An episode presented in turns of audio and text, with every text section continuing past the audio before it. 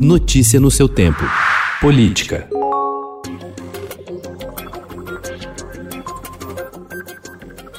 O presidente Jair Bolsonaro contou com uma base de votos na Câmara menor que a de antecessores nos dois primeiros anos de mandato. Mesmo com o apoio de partidos do Centrão e o alinhamento maior de deputados desse bloco ao Palácio do Planalto, a adesão a Bolsonaro supera apenas a observada durante o governo de Dilma Rousseff, pouco antes do impeachment em 2016. Para cientistas políticos ouvidos pelo Estadão Broadcast, o quadro representa risco para o presidente no momento em que cresce a pressão por seu afastamento.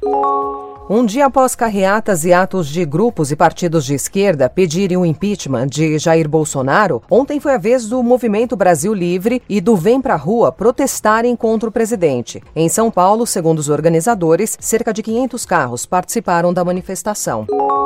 A senadora Simone Tebet, candidata à presidência do Senado, avalia que não há clima político para um processo de impeachment contra o presidente Jair Bolsonaro. Apesar da apreensão nas ruas com atraso na vacinação contra a Covid-19, a parlamentar não vê hoje ambiente para o Congresso afastar o chefe do executivo.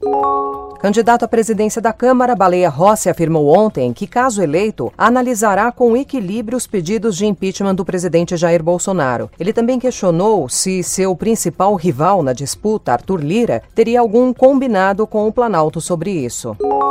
Após a Procuradoria-Geral da República pedir a abertura de inquérito contra ele no Supremo Tribunal Federal, o ministro da Saúde, Eduardo Pazuello, viajou no sábado para Manaus, sem data para voltar. O Amazonas sofre com o aumento de casos da Covid-19 e a sobrecarga no sistema de saúde público que apresentou falta de oxigênio em hospitais da capital e do interior. Notícia no seu tempo.